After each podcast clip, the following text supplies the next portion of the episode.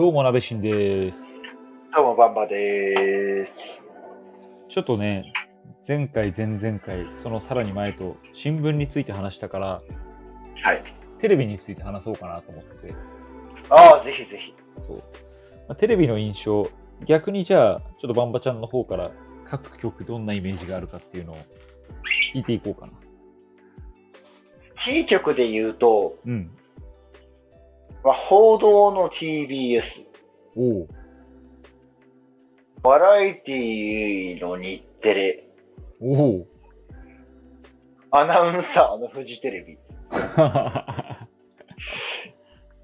まあ安定の エヌエイチケー。 はあ、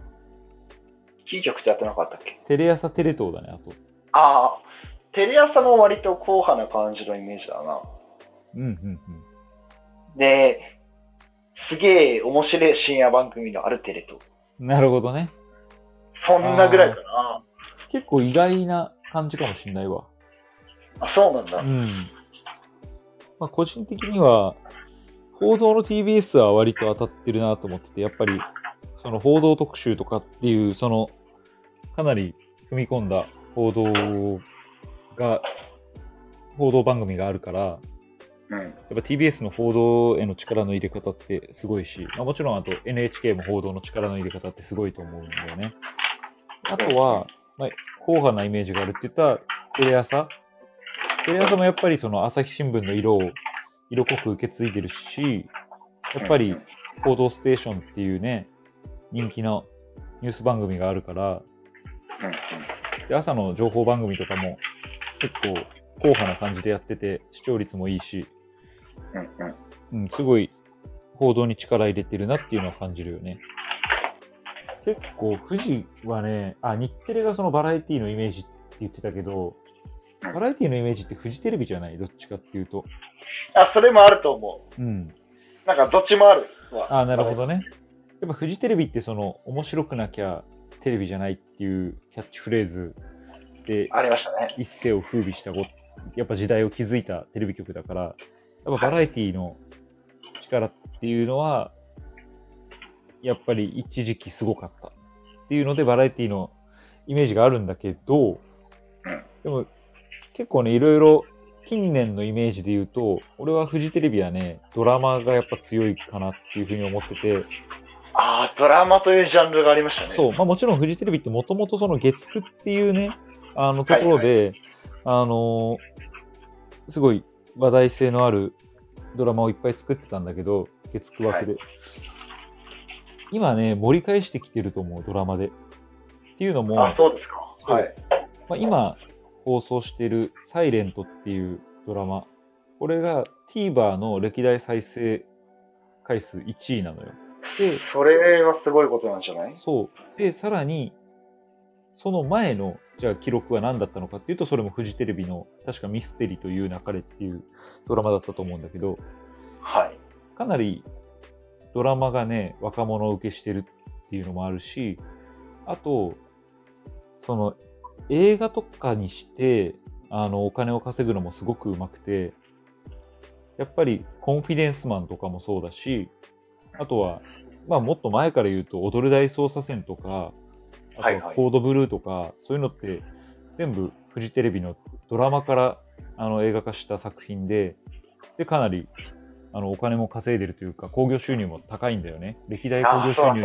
の上位に来るっていう作品が多いと。だからそのドラマのクオリティもそうだし、そのドラマをさらにあの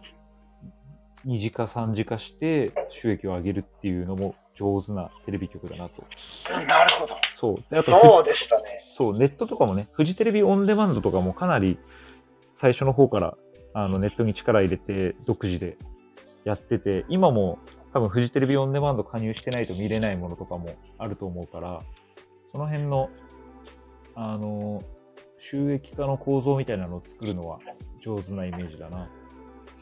確かにコードブルー映画化する前って、一時期そのコードブルーってドラマの配信は エフオーディー だけでしか見れなかったわ、うん、そうそうそう、そうなのよ。そういうね、あのしたたかさというか、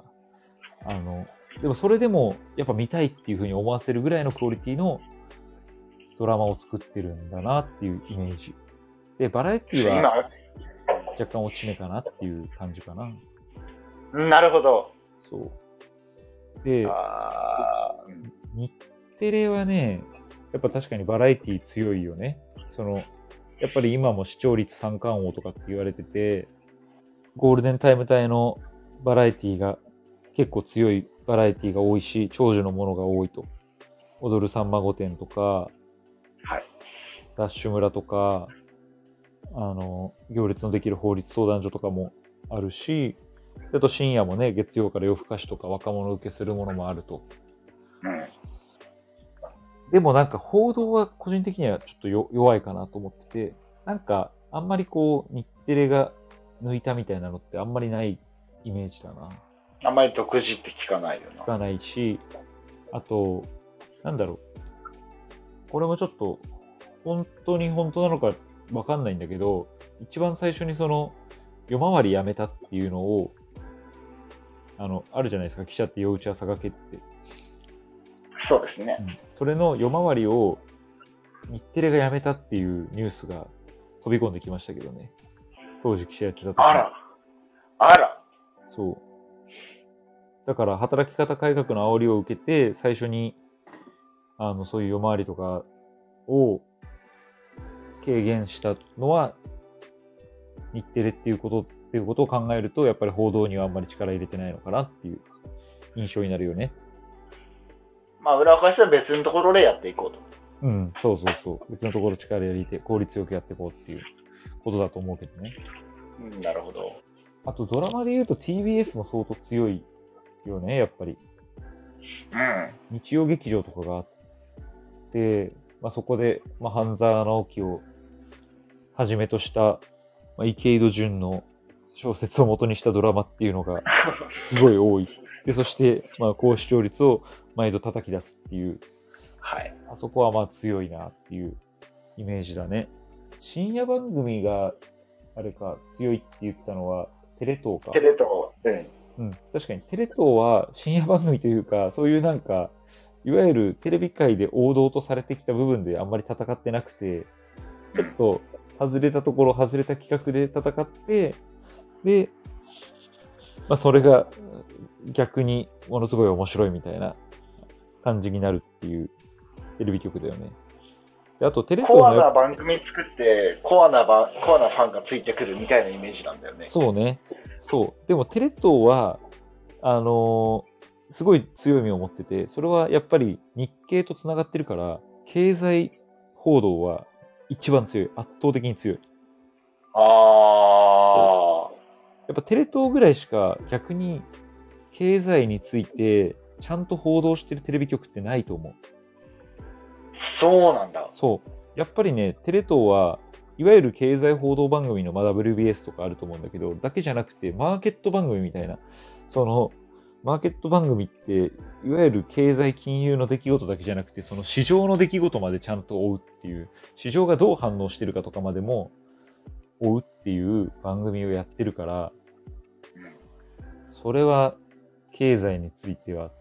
圧倒的に強いよねっていうところと、もうそれこそアメリカの利上げの話とか、あのアメリカの エフアールビー がどうあの反応したとか、そういう報道って